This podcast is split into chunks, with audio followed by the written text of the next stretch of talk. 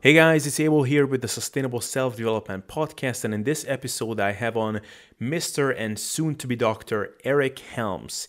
And this is actually a big moment because Eric is the first guest who by now has appeared three times on the podcast. So, a big round of applause for him.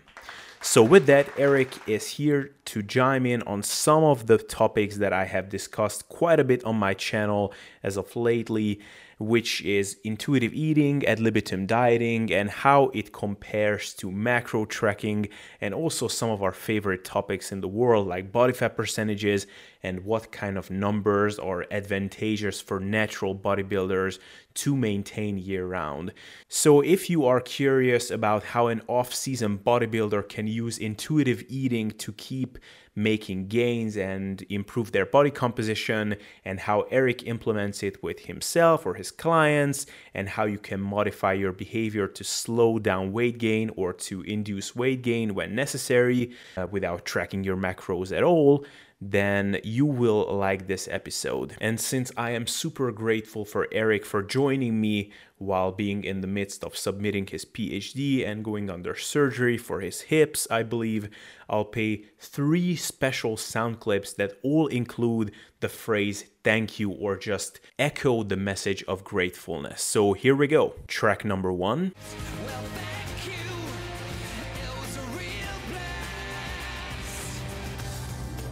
track number two.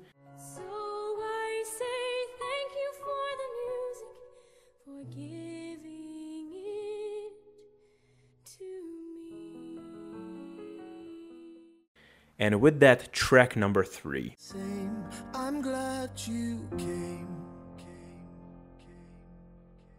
Okay, so with that, I really am super grateful for Eric for joining me here. It's always a pleasure to talk to this man and without further ado, let's get into the interview.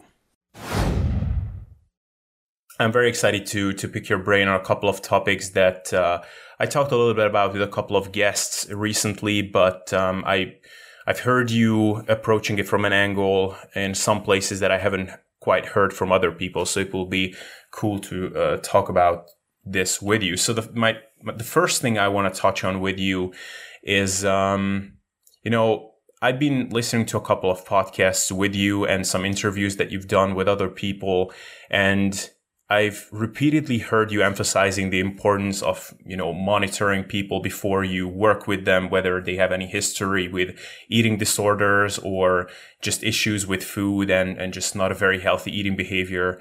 And I guess the question that kept just kind of popping up in my head is why is eating disorder or just disordered behaviors around eating or just not a healthy relationship with food such an issue in the fitness community in the first place? Do you think it is um, the fitness industry and kind of the body image issues that develop over time or the fitness goals that people have and the neurotic focus on them is what's driving these issues? Or do you think that people who are predisposed to having an eating disorder or drawn towards fitness uh, rather? Which which one do you think is the case, or what do you think about this?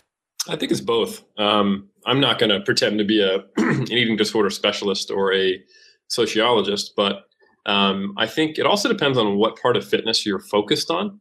Um, because there's it's it's a broad world out there. I mean, there's a huge like yoga community, and I would imagine they probably have a lower incidence of um, you know eating disordered or disordered eating than than we in the kind of you know supplement driven fitness industry of of the bodybuilding world with uh, you know the fitness expos where you know Instagram fitspiration people are flocked to and and walk around without shirts on. So I think the the the portion of the fitness industry that's focused on aesthetics, I think certainly that that makes sense that that would um, both draw and create uh, a lot of well, draw a lot of people who have struggled with that previously, uh, and I think it would also it creates that as kind of your acceptance into the tribe and and the way you have uh, you know social acceptability. So I think that drives people to diet, and you know dieting in and of itself in, increases the risk of running into disordered eating. So not that there's never a time and a place to diet. So I, I think it's a combination of both. Yeah, and and speaking of that, um, one thing, and I, I, I appreciate you acknowledging like that you're not an eating disorder specialist, and that's why I'm especially curious on your take on this as a bodybuilding coach. Is that I picked up a couple of books recently that were talking about um, intuitive eating, and they were talking about uh, eating disorders. And what occurred to me is that there were always a couple of good nuggets in these books and a couple of couple of good takeaways. But the reoccurring theme in all of them was that, well, if you want to overcome these issues, then the first thing you have to do is stop dieting. And not only do you have to stop dieting, but you have to get out of this mindset of just basically wanting to lose weight in the first place or just trying to focus on body image and, and all of these things.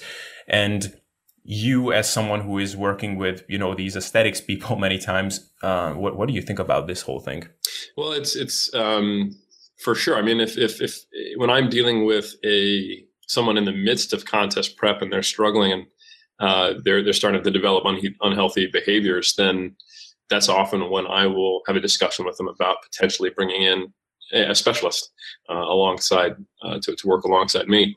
Um, and that's never an easy conversation to have, but I don't think it's a complete surprise to our clients at 3DMJ because they know we look more holistically in terms of um, we care about the long term career of an athlete. Uh, we care about their ability to be happy and, and that the sport is actually enhancing their lives.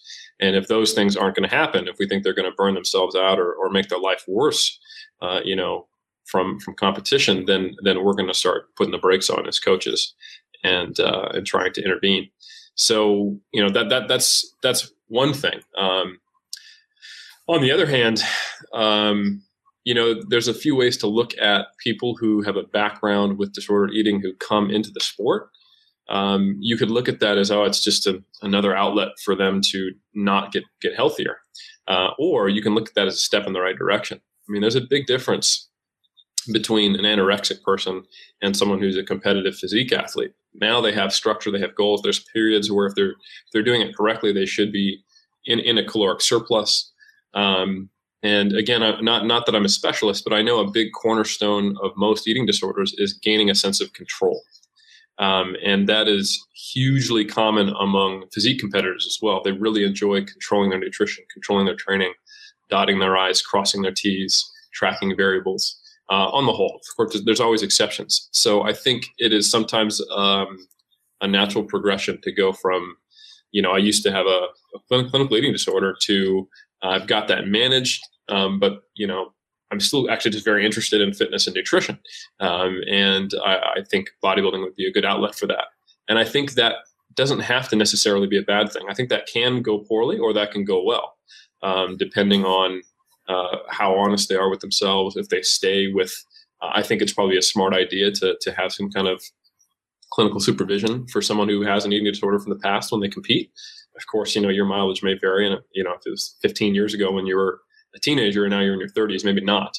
But um, I just think it's important to stay aware and honest and, uh, and understand that, you know, contest prep and, and what I would classify as basically semi starvation can induce disordered eating in people who have no background in it. So imagine what it's like to have a background uh, with eating disorders and then to go through that process. You're, you're it would just be smart to make sure you cover all your bases and are extra cautious.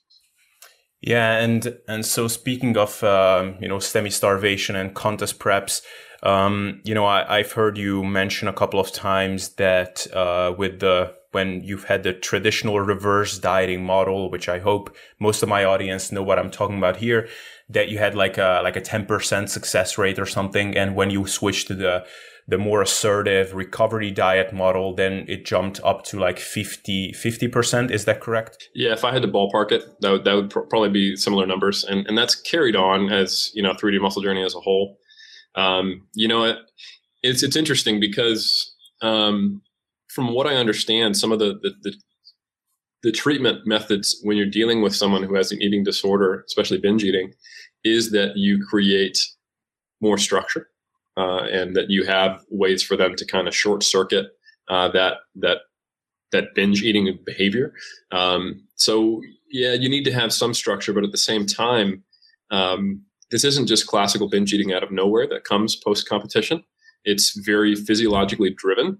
Um, and if you, in that state, if you give someone an unrealistic goal of, right, we're going to barely increase your calories at all uh, post competition, and you don't have that motivating factor of getting on stage, yeah, it just seems to go poorly every single time. And most people end up in this yo-yo fashion where they they feel like they're they're screwing up on the reverse diet and beating themselves up because they just got themselves in a shredded condition and they can't understand why they don't have the same kind of drive anymore and then they'll have these you know days of overeating and then days of, of calorie restriction and, and, it becomes this semi kind of exercise induced bulimia almost uh, if it's not t- watched carefully um, so yeah we've had a much more success with instead of keeping someone in a deficit and then a ever decreasing deficit and then a very tiny surplus over months and months and months and months and months with trying to get them to a reasonable body fat within say a month a month and a half you know?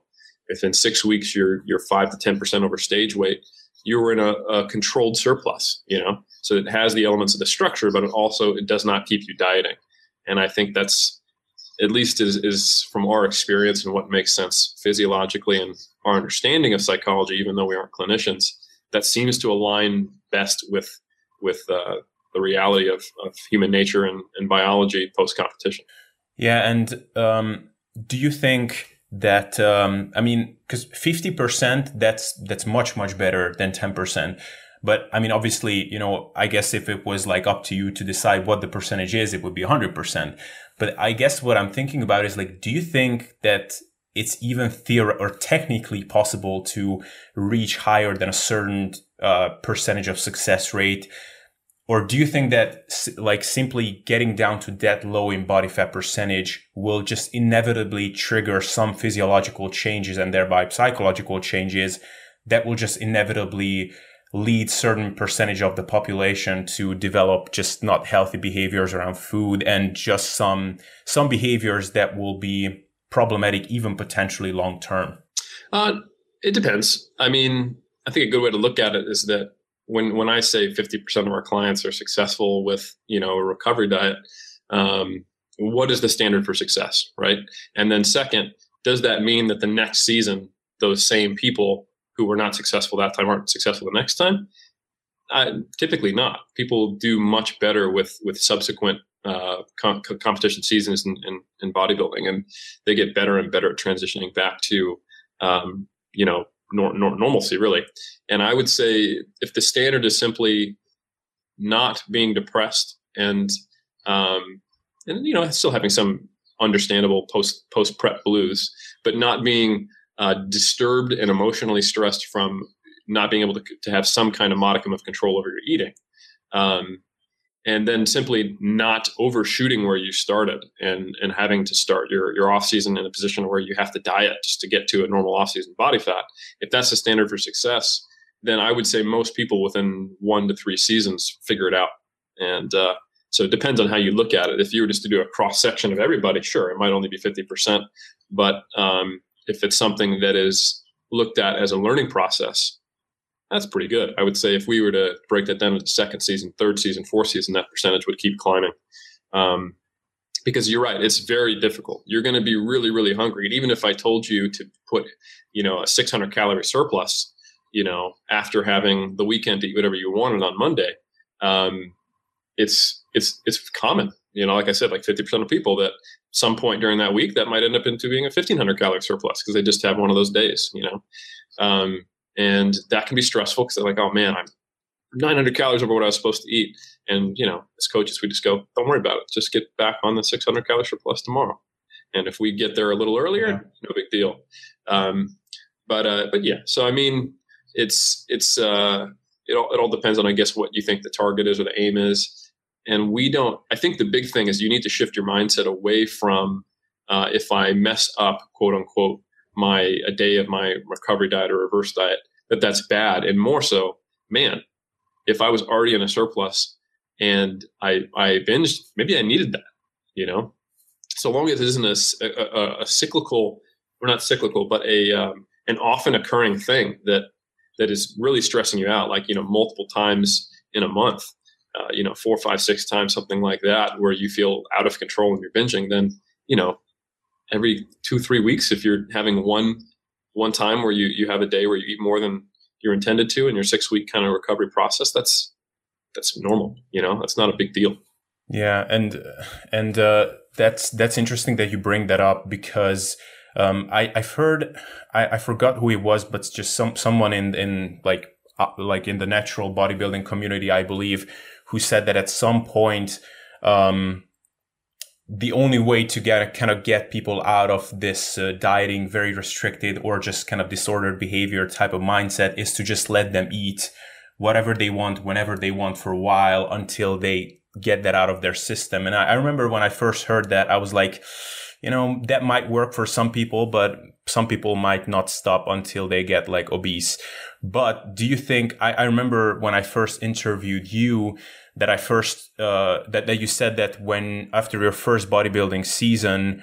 Um, you had these reoccurring binge episodes and then you were trying to make up for them with these low calorie days. And do you think that if you didn't try to make up for these days and you just kind of accepted the binge and then just kept eating in a surplus, then you would have been back to normal earlier on and you wouldn't have put on all that extra weight?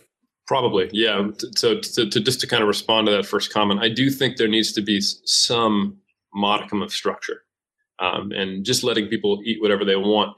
Um, the, the, the tough thing is that they might be eating, but it's not necessarily what they want. You know, uh, mm-hmm. it's it's not like it's every competitor after the show is going, "Oh, I can't wait to eat," and then some coach comes around and goes, "No, no, no, you need to control this a little bit. Neither do a recovery diet or reverse diet." There's an incredible amount of push and pull within uh, a lot of these competitors where they are, have a drive to eat and they are eating, but they don't want to be gaining weight that fast.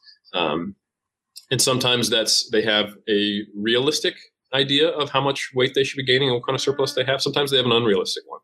I would say that the typical kind of reverse diet where it's, yeah, I took six months to put on eight pounds is probably unrealistic. And they shouldn't even be trying to do that in the first place. But in my case, like 2007, I put on 50 pounds in, in two months.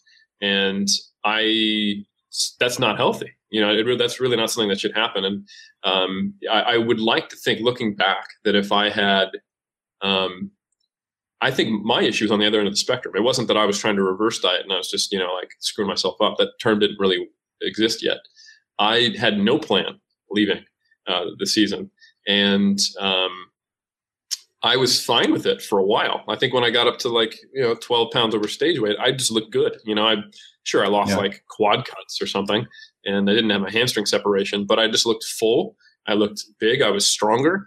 Um, and I liked eating. So it wasn't a big deal. Like, um, but it didn't go away. I just stayed, uh, stayed cyclically binging. And then when I tried to address it, that's when I had, um, problems. So I, I think perhaps if I had been given some type of structure but structure that put me in a, a modest surplus. You know, like if I had been told, hey, just eat, you know, 3,500 to 4,000 calories a day, that's a lot of food.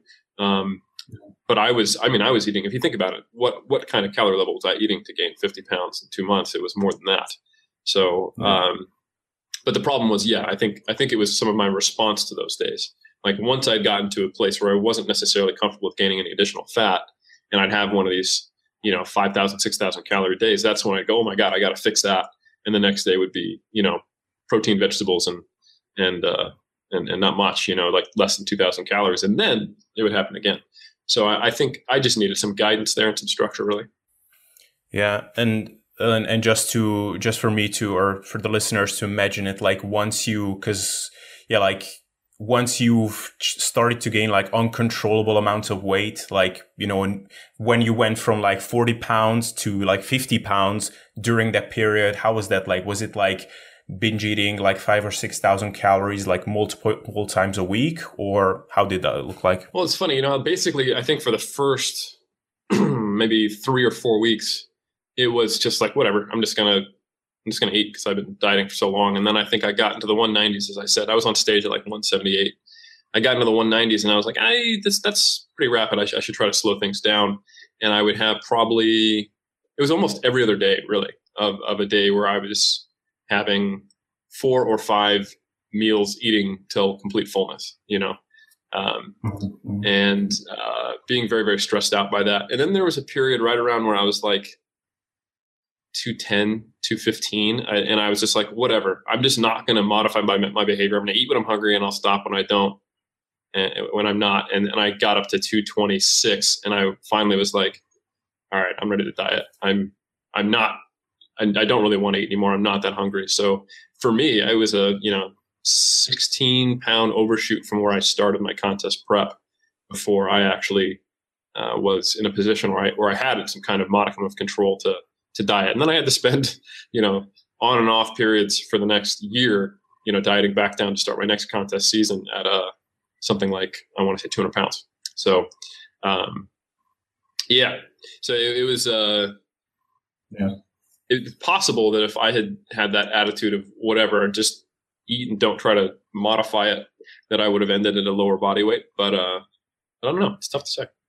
Hindsight's yeah, know, I guess 2020, and it was 10, it's 10 years ago now, so I'm not really sure. Yeah, H- hindsight uh, 220 in this case.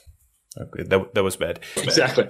but but I guess the silver lining is that at least you did get that attitude at some point when you when you stopped. Like I guess when you had that attitude that like okay whatever I'm just going to eat until I'm not hungry.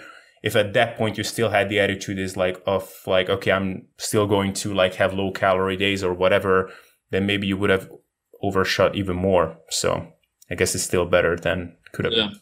Yeah, certainly. Well, I, I realized that was not working, you know, so, um, yeah. and that it was probably making it worse. I figured that out at some point. I mean, it, it, I wouldn't go back and change the, uh, the experience because it's what led me to want to start 3D muscle journey with the guys and, uh, and, and now Andrea, because I started to realize that there's potential harm in the sport.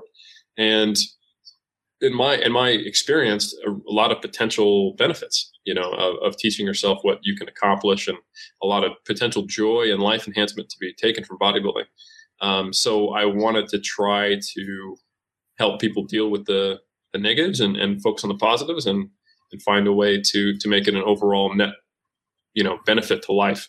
So yeah, it was it was a, a, an educational experience, if you will. Yeah, yeah, you definitely made you a better coach today. So um, I guess it's a it's a net benefit for a lot of people, um, including you. But uh, so uh, ne- next thing I, want to touch on with you is um, intuitive eating, as a lot of people like to call it. And I'm like, I guess I'm not really a big fan of the term, and I think neither you are because it really implies that you are literally listening to some intuitions to dictate what you're eating. So maybe we could call it autoregulatory eating or hunger or hunger and satiety based eating. But uh, you touched on this in the latest mass uh, edition that this is something you like to use with your clients and you advise people to try out once they are in the off season, they're off of, you know, contest prep. So when we look at intuitive eating, if you had to kind of compare it to macro tracking or maybe put together like a pros and cons list of what are the benefits of intuitive eating and what are the downsides. Um, what would you? What, how would you say it compares to macro tracking, for example? Well, I I probably wouldn't frame the discussion that way because I think intuitive eating doesn't really have a, a well defined criteria. Um, the the video I use in mass and what I normally talk about it is flexible dieting, um, and a lot of discussion around flexible dieting is confused because people have started to use if you fit your macros and flexible dieting as synonyms or the same thing, and, and they're not. Um, you know, the, the root of flexible dieting came from research by a group led by Westenhofer, uh, where they actually identified that the, there's two different types of restraint in people who are attempting to diet. There's flexible and there's rigid restraint. And people with rigid restraint tended to see food as black and white and seeing it being on or off the diet in dichotomous way. So they would run into more issues with kind of this binge eating restriction, binge eating restriction. And in general, they were having a heavier in body weight, uh, unsatisfied with their body, stressed out, basically unsuccessful and stressed out because of it, and had more hangups around food in their body than people who had a, a flexible restraint model where they were able to look at um, the day and the weeks more fluidly so that they could say, all right, well, you know, if I if I had a little more today, I'll eat less tomorrow. And they were probably more in tune with their hunger signals. So I, I like that verbiage better because intuitive eating to me, like like you said, it has some of those weaknesses of interpretation. Like it's really easy to go, right, so just eat when you want to. okay, we have an obesity epidemic that's been getting worse over years. That doesn't appear to be working. Uh, and then another critique is that within the fitness community, a lot of the people who promote intuitive eating were neurotic food trackers for years before they started promoting intuitive eating. So they, they learned to incorporate some type of balance between um, quanti- quantifying food and their hedonic drive to, to eat. And I think that's basically um, the model that I think makes sense for physique athletes is to have flexible structure. So, you know, physique athletes typically stri- thrive with structure, and how rigid that structure is basically needs to be scaled to the goal. So, um, yeah, I, I, I think I think just simply if it fits your macros is a potentially harmful oversimplification of of of a model of flexible dieting, uh, because it depends on what level of accuracy you have. Like when I hear someone go, "Yeah, I added three grams of fat," or I or you know I I had a seven gram bump to my carbs this week, or uh, they, they, they write down their macros and it's like 62 fat, 367 carbs, and 221 protein because they got it from some calculator. I'm thinking, yeah. well, like why isn't that rounded to the nearest five or ten? Like, do they think they can be that accurate? Do they think there's value in being that accurate? And what with someone like that, what do they think when they go over by a gram? Have they blown it? And I've seen just as many people treat macros as dichotomous as I have seen people treat, you know, rigid meal plans to where if they go over five grams on their carbs, that they turns into a binge, which is defeating the whole purpose. So I think um, tracking your macronutrients is a step in the right direction. It's certainly less rigid than having I have to have you know broccoli, steak, and, and an apple at at 6 p.m. And if the timing's wrong or the food type is wrong, like even if I have the macros the same at 6:30 p.m., I think that is certainly more rigid. Uh, at least you have different uh, ability to, to, you know, to, to, swap in other foods when you're doing it to fit your macros. But really, it's, it's the issue is the mindset and the way you see the diet. Um, and having some type of, but then the problem becomes, okay, well, how do I just make myself have flexible restraint? And you, you can't. Um, but there is evidence showing that adopting behaviors that are classified as more flexible tend to correlate strongly uh, with weight loss maintenance and success long term over one and three years is a cool study that showed that. So basically go okay well, well what's the model that i need to teach people flexible behaviors? How would i do that? And that's essentially what those videos are in, in, in our mass uh, uh, research review. I talk about what models i use to teach bodybuilders to be more flexible uh, and how i have a refeed day that could change days based on the situation, uh, or implementing diet breaks, um, or things like 20% borrowing, where you just simply have a cap on the number of calories you can take from one day to get to the next, so it doesn't turn into this, you know, binge and restrict cycle.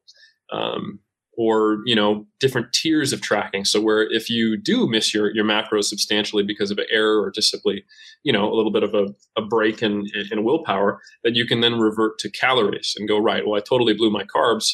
Well that's okay. That just means i'm going to eat less fat for the day uh, and and just focus on on calories and protein. Uh, or that it allows more flexibility. If you're focusing on calories and protein you can work in small amounts of al- alcohol depending on, on your goal and within reason, like say 15% of total calories.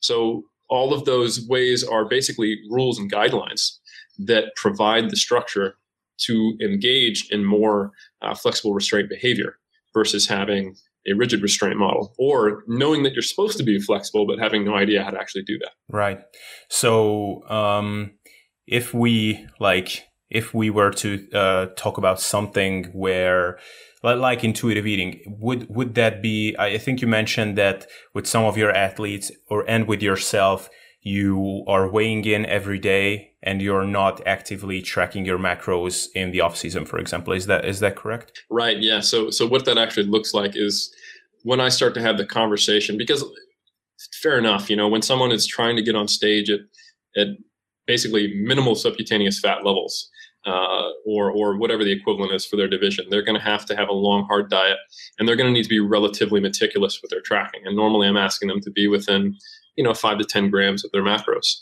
And some of those uh, strategies that I mentioned earlier, we can have, like we can have roving refeeds, we'll take diet breaks, and um, we can potentially do 20% borrowing and, and going down the tiers. But in the end, most of the time is going to be spent within you know five grams of our, our macros and preparing your own meals and you know being the guy who might just have a diet coke out with his friends and you know it's just a you know that that that that person at the end of their diet is going to be pretty uh, restricted maybe not as much as compared to traditionally but nonetheless um, the time to really try to ease off on the level of, of rigidity and accuracy is during the off season where you're not going to be you know judged by seven people as, as to the lines in your butt.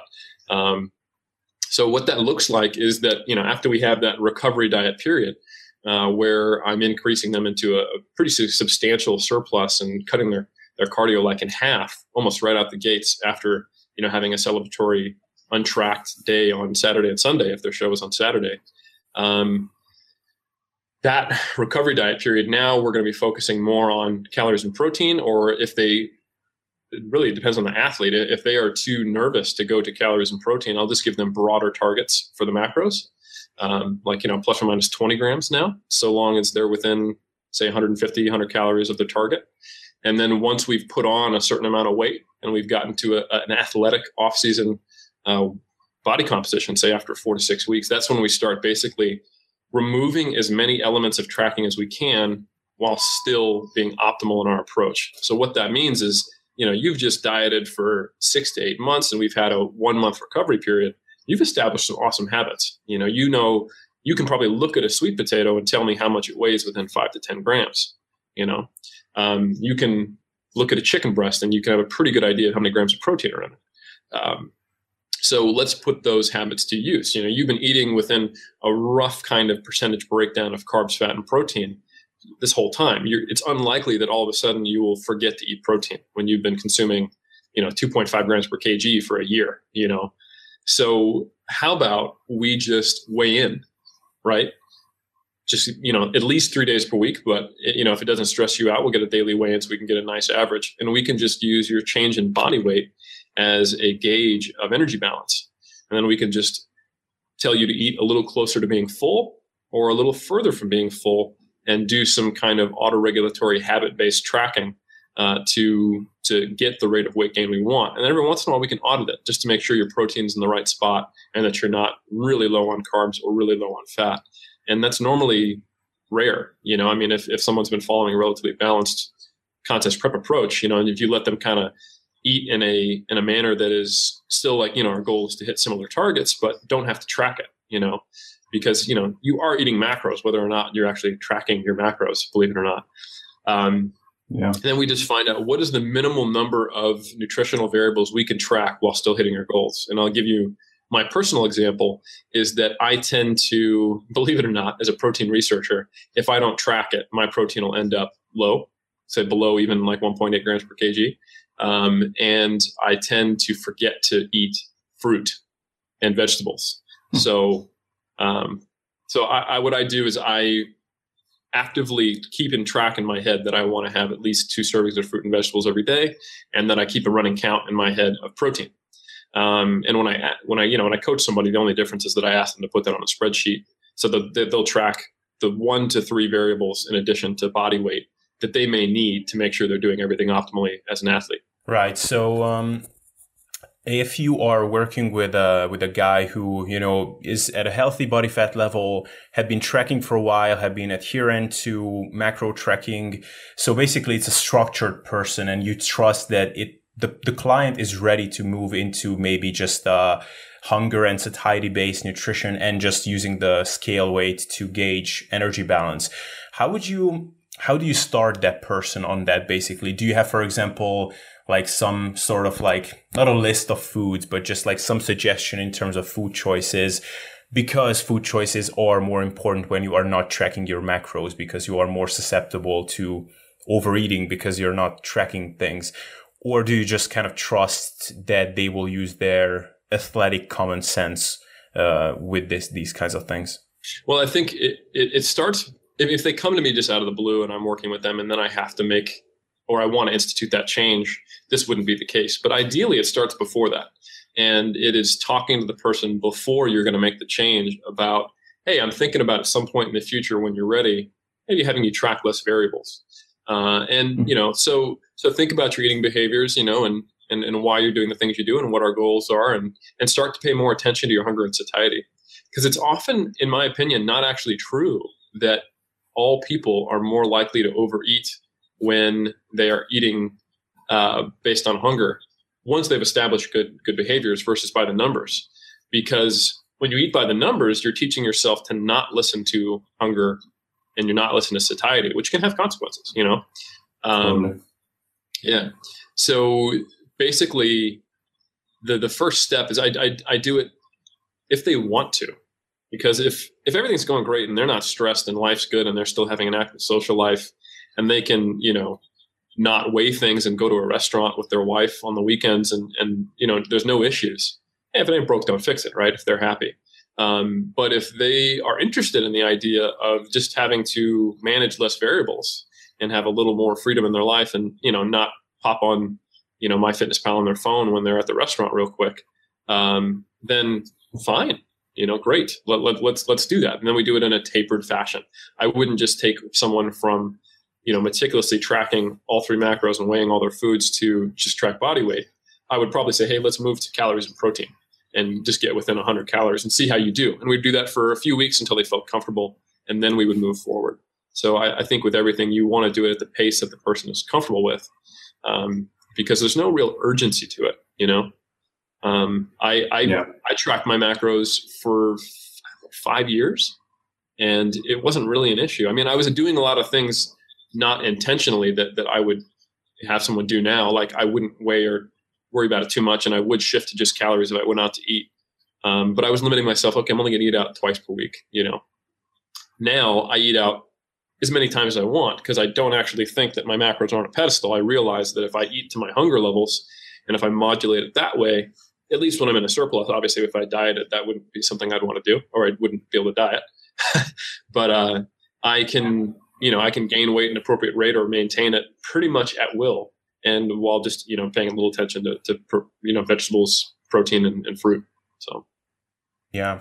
And, and do you think, do you think that now that you are an advanced level lifter and you are eating based on your hunger and satiety signals, do you think that um, some days, for example, you go out to a restaurant and you eat a lot more because of whatever reason, and then you are just eating based on your hunger and satiety signals, that will eh, result in you eating a lot less the next day and it just kind of auto regulates itself over time. And those deficit days even in the off season when you want to gain are not an issue long term because it just all kind of balances out. Oh yeah totally. I definitely think that's the case. Um, and interestingly enough there's there's a fair amount of research out there that that it's not it sounds weird but I mean, a sustained calorie deficit will typically result in some lean body mass losses. Um, but when you look at what relationships there are between, uh, you know, muscle mass gain when someone's not intentionally dieting, it's not as much related to the size of the surplus as it is making sure you get adequate protein in and have a good stimulus. You know, like if you look at a lot of the the studies that are coming out with uh, from Jose Antonio, where these guys are eating a ton of protein or less protein, and one group's gaining more weight, um, and but they're gaining similar amounts of muscle mass, you you have to assume that the group eating a ton of protein is just more satiated and they're in kind of an intermittent surplus and small deficit, and it doesn't seem to be impacting their long term gains. I mean, there's even a study that's I think a year long, um, and then there's the study by Garthe, I want to say 2011, um, where the group that was in like a 600 calorie surplus more than than the other group that was you know kind of in a a self-modulated small surplus. They both gain weight, but they gain a similar amount of lean body mass. Um, kind of just intuitively trying to gain weight. So yeah, I, I, don't worry about it too much. And it also another thing of intuitive eating is you kind of have to eat like an adult to some degree. I mean, yeah. um, the quote unquote intuitive eating that I've gotten to now did come with five years of tracking my macros. So that means I might have a night out. I might have nachos and a margarita, you know, but I'm still pretty good at keeping my overall day from being like I'm not going to have more than like a thousand calorie surplus any given day, you know. And then that yeah. might mean the next five days, not that I'm tracking it, are going to be in a you know 100 200 calorie deficit or something like that, which is you know pretty minor when you think about it. So it's it, that's yeah. a lot different than restricting myself to just protein shakes the next day, you know, and tracking that, mm-hmm. you know. Yeah, yeah, exactly. And so um, I'm just curious, like I'm, I'm just going to throw a couple of like hypothetical real life situations at you too, because I'm curious how you you implement this with yourself or with clients. So if you let's say you have a client who you know you started this uh, intuitive approach with, and you agreed that you're going to monitor the scale weight, that will be your gauge and you just see that you know scale weight is going up way too rapidly and the client is starting to gain weight just way too quickly. Um, what do you advise them to do in that kind of situation? Do you advise them to uh, be less full at each meal or modify their food selection a little bit? What what would be your go-to strategy here? Yeah you I'd probably start with some habit-based stuff. Like hey let's let's focus on eating each meal until you are satisfied and not full. Don't don't chew as quickly or you know like chew slower take your time with the meal. Um, you know drink a glass of water beforehand. And then you know so a few behavioral things like that like eat at regular meal times. Um, you know order slightly less uh, high calorie items when you're at restaurants that's where it tastes the best and it's easy to overeat. Um, and then you know if that doesn't solve the issue then we just take a we just take a step back. Okay let's start tracking protein you know and let's you know, let's let's let's let's just take a step back from there. And if this is still an issue, then we go, okay, let's go back to macros and just have broad ranges. So yeah, the, it's going to look different from everyone. The goal isn't to get necessarily everyone to just tracking body weight. The goal is to get them to tracking as minimal number number of variables as they can while still reaching their goals and being happy. So that that where that ends up is going to look a little different for everybody. Yeah, yeah, no, no, that totally clears it up. And then if if someone i mean i think you mentioned that you tend to accidentally undereat when you do this. If someone is um, you know not progressing in the gym as they want to or you know they're they just apparently always undereat then would you uh, again target it from a behavioral standpoint or um, would you would you advise maybe just tracking for a while to make sure that they're eating, for example, enough fat or enough enough protein or something? Yeah, same same process. I'd pro- I'd start with asking them to eat more calorie dense foods and to uh, you know sneak things in. Like drinking juice is a great way to sneak calories in. Do some liquid calories, uh, and um, you know there, there's a lot of little tricks you can't. It's easy to overeat. You know our entire food industry is, is built around helping us do that. So you know, eat out more, um, eat more, eat more calories that are that taste good. Um, try to enjoy your food more. Eat eat to your cravings. You know, all the things you would tell someone not to do who is you know struggling with with weight gain. You would tell them to do. Uh, you know, try to eat on the lower end of the protein intake if you're kind of have a rough gauge of where you are in your head. Because let's be honest, you've been tracking macros for years. You kind of know where you're settling at the end of the day. Um, and you know, if that doesn't result in in a, an appropriate rate of weight gain, then yeah, let's start tracking calories and protein. You know, and yeah, uh, yeah, yeah, you just step back as needed to get to the goal. Yeah, yeah, totally.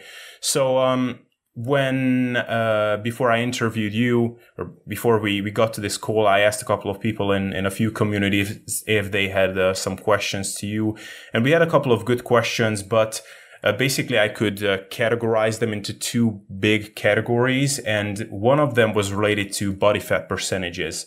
And um, you know, a lot of questions regarding like, you know, can you stay at eight to ten percent body fat? What's a good body fat percentage? All those kinds of things.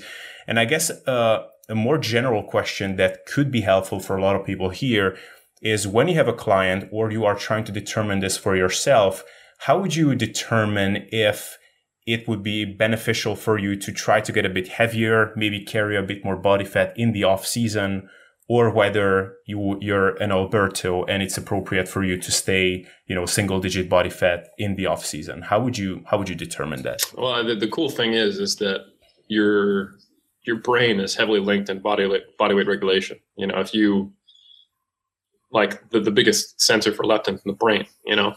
So I go completely behaviorally. You know, um, if you are still food focused, you're too lean. It's it's it's honestly it's it's that simple. Assuming everything else has kind of been sorted, like it's not just immediately after competition where you're going to potentially be food focused for an extended period, maybe three to four months before you feel normal, almost regardless of your rate of weight gain, um, almost regardless. But so yeah, most of the time it's it's not. You know, a lot of people go, "Oh, can I?" I've heard it's between eight to twelve percent. I'm going to try eight and they may be someone who's kind of behavioral settling point and where they're not food focused to 16% and they're going to be struggling for a long time until they accept that. So i think it's simply a matter of of basically seeing at what point are you not food focused? What point yeah. can you not worry yeah. about it? Where whatever behaviors you've gotten from your time in fitness are enough to sustain your weight and you're not constantly thinking about eating. Um, because if you are that's an issue and it shouldn't be ignored or just seen as just a character trait you know i've talked to some people who are like no nah, man i'm always hungry it's just the way i am and I go, well, maybe, maybe it's possible. I'm not, I'm not going to completely discount that, but a lot of times it's because of people don't know what's the chicken and what's the egg. You know, they they feel like they have to constantly restrict themselves because they're always food focused, and if they don't, they'll get obese. But maybe it's actually constantly constantly restricting themselves that is the reason they're always food focused, and they've never really given them a chance, give them given themselves a chance to just walk around a little bit heavier. Um, so yeah, it's it's it's unlikely that you're just that person who will just eat into oblivion, even though you regularly train, have a good idea of calories, have a high protein intake, eat healthy, etc. Um, there are the people are out there who will need that, but it's it's certainly not normal. Yeah, and and and one thing, uh, if I may uh, drop here, and and it's it's merely an observation, and I, I guess I'm just I, I just want to let I just want to drop it here because I find it very interesting. Is that I, I find it your I mean it's funny like your generation of bodybuilders. I mean you're only slightly older than I am. Um, but like, you know, you, Alberto, Layne, and then, you know, guys before you, like Jeff Alberts, what I see is that you've all had these periods earlier on when you just had these long off season where you were kind of heavier, maybe admittedly heavier than you should have been um, and you were carrying more fat than probably was um, was needed, but you just didn't care about it that much, and um, and that's when you made some of your best gains. And like my generation, even though I'm only slightly slightly younger than you are, but you know we grew up on the social media, you know intermittent fasting, stay shredded all year long, and we are the ones who end up spinning our wheels for years on end and not making any real progress. So I, I, don't know. Do you does that resonate with you? What I'm just saying? I think yes, to to a certain degree. Um, I think people who are, you know, like the stereotypical thing back when I was early coming up. We're talking when I first started lifting weights in 2004. Was that there's the guys who go on the dreamer bulk and get too fat, think it's all muscle, and then there's the guys who never make any gains because they always want to have abs. Um, I think it was never, it wasn't as socially acceptable to be in the latter camp um, before when like in like in the mid 2000s early 2000s there wasn't like a strong outlet for that um, and then i remember when like you know martin berkhan and Leangains and and other guys who kind of had these popularized approaches to you know maintaining a low body fat percentage with less effort like once they got credibility and, and this isn't a knock against them i think they've done some good work it's just often taken too far by the the followers rather than the actual person. Um, I think once that became socially acceptable and there's an outlet instead of all these you know big roided out bodybuilders telling you quit being a pussy, just you know eat more food, don't have abs. You know that was basically. I mean that was that's that was like basically half of the T Nation articles and Elite FTS articles that I grew up on. You know, um, yeah. were I remember an article from on on uh, T Nation from Dave Tate saying having trouble gaining weight, will get a large pizza and dump olive oil all over it and just eat it all. so like, um, which is insane, you know, when you think about it. But um, if anything, there was this this culture in in the the mainstream online bodybuilding community of if you're not gaining weight, you're not making gains, and if you can't gain weight, suck it up and eat more food, you know, which was the prevailing thought. And I will say that now with some of the leadership and quote unquote fitspiration and the constant uh, eye of, of, social media always following you and everyone posting, you know, filtered pictures of them in their best lighting and posed shots that there is now a, uh, a huge culture around always being aesthetic, you know, and I think the downside to that is that it, it asks a lot of people to, to try to do that who don't have the experience uh, or the foundation or the, the the genetics or psychology to do that. And uh, yeah, they, I think there's more more wheel spinning from that. However, I mean, like Alberto and myself, like Alberto got up to 250 pounds and he competes at 165. So you know, he's had to spend a couple years cutting to get back down to you know a reasonable body fat percentage. So there's there's certainly extremists on either end. Neither one's good. Um, but uh, but certainly, I, I, think the one thing you can be sure of is that if you're eating everything in sight, you're probably not holding back, you know, your lean body mass gains. It may become a big pain in the ass if you ever want to actually diet down and get on stage, and you have to lose half your your body weight. But um, you know that that's just depends on which kind of problem you want to have.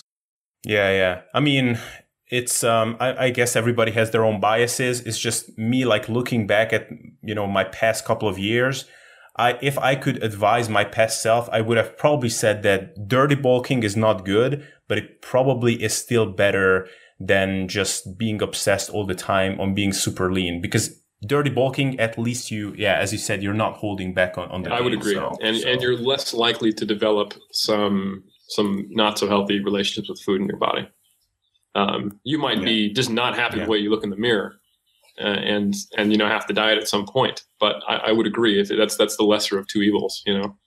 Yeah, exactly. And and just to give people some perspective, like from all the bodybuilders that you're working with, like what would be, you know, some of the higher body fat percentages that you that guys maintain in the off season uh, and are still productive and and you consider that as as yeah and, and, you know the funny thing is um body fat percentage, like if you measure it on DEXA, on average, it tends to be higher than other methods, you know, and, and that can freak people out. But like if what we, you know, the, the internet consensus of what different body fat percentages are based on visual assessment, I'll use that standard that we all kind of have an idea of where like an ab cage is probably 15% and, you know, full blown yeah. abs is 10%, that kind of thing. This is for guys, of course. For women, you kind of have to add like basically, you know, another 5% to whatever I say. I have I've, I've seen a fair amount of my clients at different times be in the in the range of 16 to 20 percent, and that be not an issue.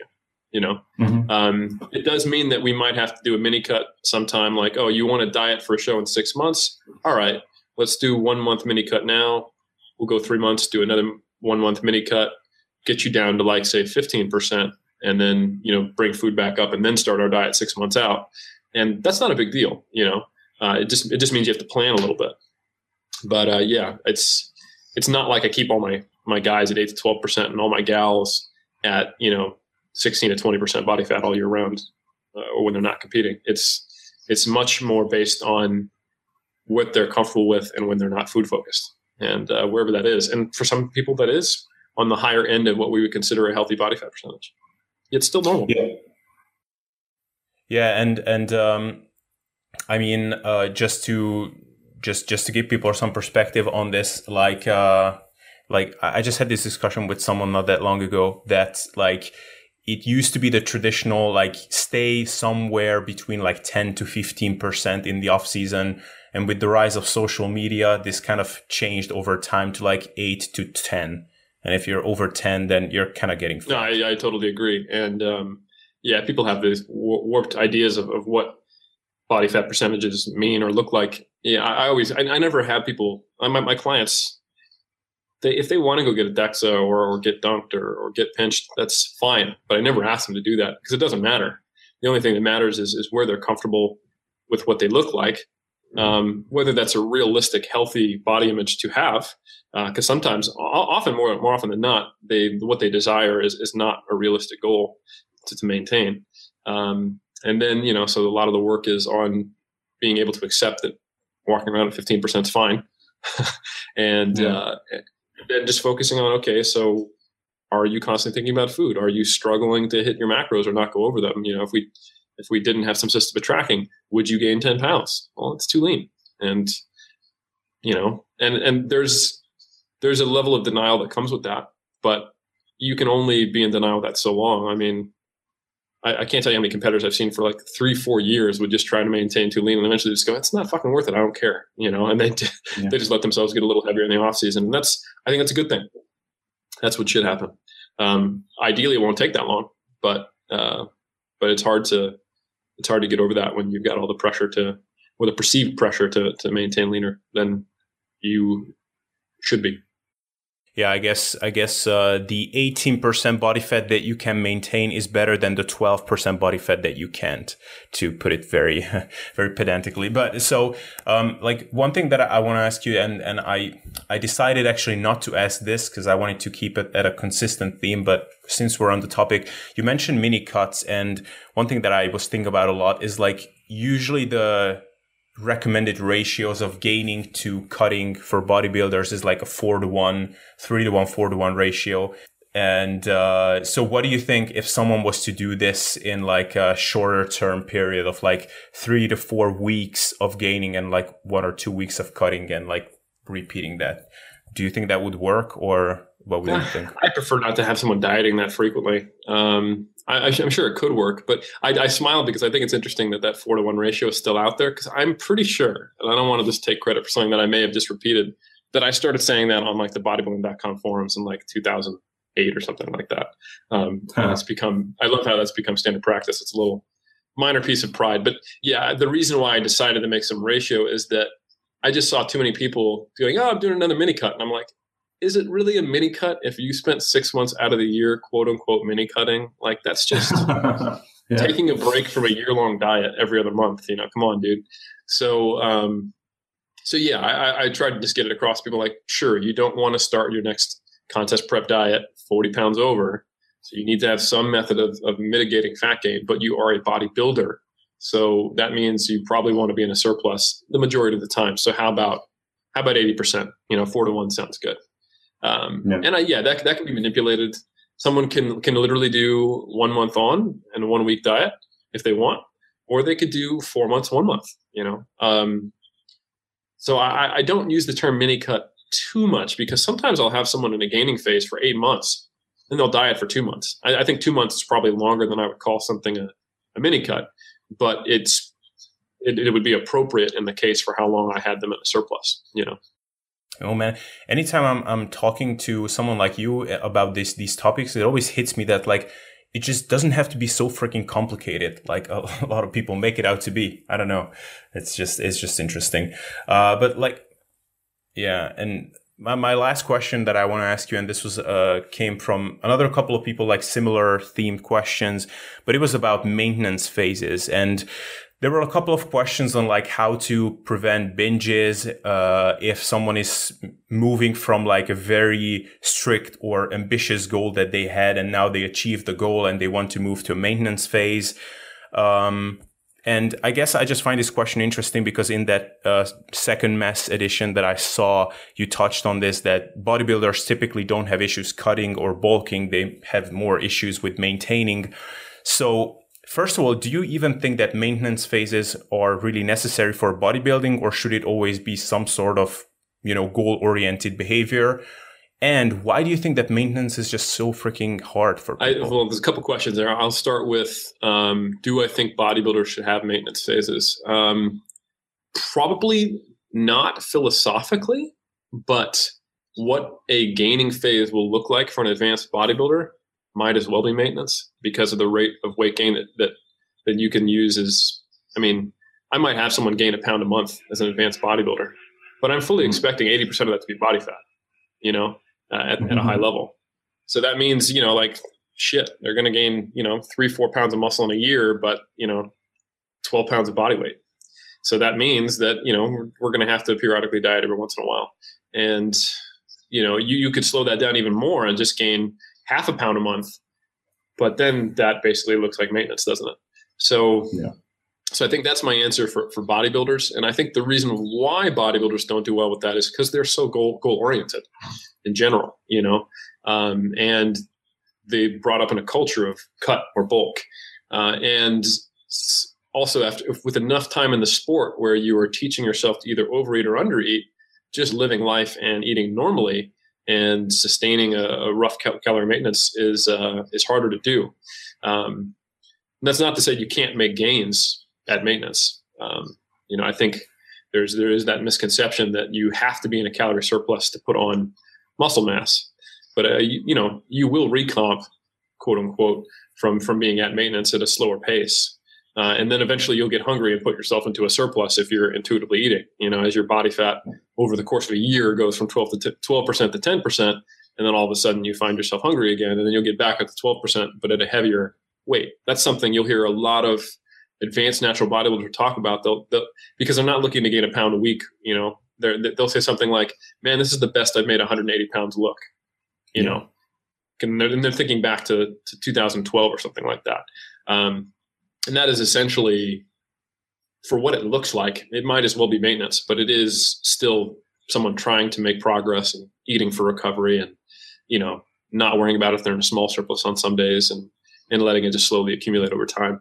So I, I think that's what maintenance looks like for a bodybuilder, and that is difficult because for the first couple years you're brought up bulking and cutting, and um, you know it, it is the mark of an advanced bodybuilder if they're someone who's able to um, have a more normal relationship with food because it means they they found normalcy within the sport for sure. Yeah, yeah, and then and then on the uh, like on the question of why is like behaviorally maintenance so hard for bodybuilders? Do you think it is because of that because they've been brought up on the bulking and cutting mentality? I think that's I think that's part of it. I also think that it's um, it's a lack of structure, or at least it feels like it. Like if you don't have a target rate of weight gain or weight loss, then how do you quantify if you're doing it right? You know, so I think that's um, and you can get around that. You know, you can you can set a target rate of weight gain for like a month or two months. It's it's rare that you actually have someone who does not want to gain any weight at all. I think that's actually much more common in general fitness, where you might have someone who's obese who gets to healthy weight and they go, right now we need to institute behaviors to prevent you from getting obese again. Um, yeah. But um, but for a bodybuilder, they're even when they're at a point where they they are so close to their genetic ceiling that that you know any weight gain they have is going to be like 99% fat that's not the mentality they're going to have. They wouldn't have got to their genetic ceiling if they had that mentality. You know, they're always seeking to push themselves a little harder and a little further. Um, so I, you know, like I, I know like 45 year old bodybuilders who are, they, they're, they're not going to be in maintenance. I'm not going to be in maintenance, you know, like I'm not here to maintain, I'm here to improve, you know, that kind of thing. Um, yeah. so it's, I think it's, it's antithetical to the, the spirit of bodybuilding. So I think that that also causes them problems. Yeah, yeah. And and if I may just add one thing, I I guess that's why a lot of bodybuilders take up powerlifting. And I just talked about this with Andrea Valdez uh, not that long ago that like even if like if you don't powerlift, you know, when you are done cutting or or like a weight loss period, just think about taking up a hobby that you had some time ago. Maybe it's, you know, playing music with a band or something. Just, you know, you have to kind of get your mind off of just focusing just on your physique because the, the progress you will make is just too slow to be hyper focused on it uh, all the time. Yeah, yeah, that, and that's why powerlifting is such a natural fit for many bodybuilders is because it gives them an objective measurement of something to improve on and focus on that meets that drive. Um, and you can at least with powerlifting, it's not like playing in a band. You can convince yourself that me getting stronger is, is potentially meaning that I'm making some muscular adaptations. So um, not that I'm discouraging people from bands, but I'm just just kind of explaining why so many bodybuilders end up doing powerlifting in the off season is because it does fill that void and it fills it in probably a pretty useful way in, in most cases, unless they, you know, really take it too far and just you know hurt themselves or something like that. But anyway, um, yeah, it, it is very much about finding a way to manage the reality that as you advance the rate of weight gain is going to be slower and being okay with that. I think that that was a tough one. I think that's a tough one for most people. That's that's what kind of leads a lot of intermediates to program hopping. It's because they're looking for something that will provide them the same rate of gain that that initial program they were on gave them. Um, and that's why it leads them a lot of them to finding that every time they try to gain weight, they just get fat because they're looking for some diet approach or some combination of macros or, or the, the perfect quote unquote diet for them that will yield the same rate of muscle gain that they had as a, a novice. And that it is a little bit of a grieving process to just accept that that's over with. That's not going to happen. You know, you gain the first 80% of your muscle mass in the first one to two years of training, and you're going to spend the next 20, 30 years gaining that last 20%. And exactly. that's, that, that's definitely, it's a shift in, in mindset Awesome, wonderful. Well, uh, Eric, I asked you all my questions, so uh, yeah, thank you so much for for doing this and uh, really lots of cool knowledge as usual. So, my last question is: Is there any resources, uh, just places you want people to check out and uh, want me to direct them to? For sure, yeah. I mean, on the topic of, of, of flexible dieting and all this stuff, we have a lot of uh, useful video and written blog um, perspectives on this at 3dmusclejourney.com uh, which also links to our, our YouTube channel. And then I've written a fair amount about, about behavior and lifestyle in the Muscle and Strength Pyramids, which you can check out at muscleandstrengthpyramids.com. And uh, yeah, the first issue of Mass, which is free, which you can get at stronger.science.com slash mass, is has the part one uh, video series that you referenced where I talk about flexible dieting. And then in our first subscriber issue, I do part two. So if you're interested in any of those resources, if you want to nerd it out with Mass or you just want to read more uh, kind of general articles, check out 3dmusclejourney.com. Awesome. Cool. Issue. That was the word I was looking for. I was at edition and it sounded really silly as I was saying it, but issue. So, all right. Awesome. Uh, thank you so much. And yeah, it was, it was a pleasure. Thanks for having me on. It's an honor. All right, guys, Abel here again. Hope you enjoyed this episode. If you did, please subscribe on YouTube if you watched it there. I come out with new content every week there, whether it's in the form of a podcast episode like this, which I actually aim to do one off every week, or some shorter informational video. Also, if you could just leave a comment and suggest some people that you'd like me to interview or just topics you'd like me to cover, uh, it would be very helpful to know how I can better serve you. And if you listen to it in podcast format, if you could leave a rating on iTunes, it would greatly help out the show, and I would be more than grateful for it. So, thanks, guys, for hanging out up until now. Thanks for being here, and see you all next week.